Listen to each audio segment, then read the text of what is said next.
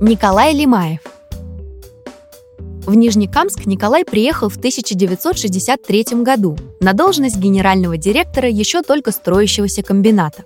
Примерно в то же время правительство СССР переключилось на промышленные химобъекты в Сибири, и пошли слухи о закрытии Нижнекамского проекта. Неоднократно Лимаеву приходилось доказывать руководству, что его производство принесет пользу стране, и в итоге директор оказался прав. Чуть позже предприятие стало самым крупным в Европе. По воспоминаниям современников, Николай Лимаев был простым человеком и часто общался с рабочими, ходил по цехам самостоятельно. Из-за того, что не все сотрудники знали его в лицо, часто происходили курьезные случаи.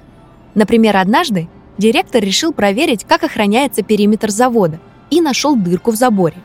Пройдя через нее на территорию, спустя небольшое время он попался не признавшей его охраннице, и она не захотела отпускать Николая.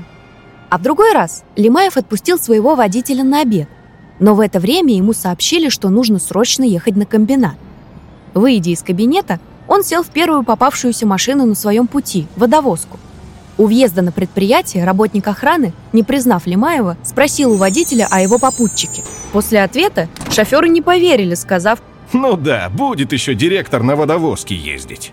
В 1985 году Николай уехал в Москву и стал министром нефтеперерабатывающей и нефтехимической промышленности СССР.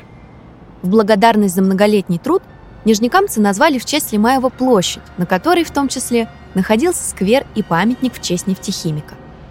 Также в память о нем установлена мемориальная табличка на школьном бульваре, дом 8.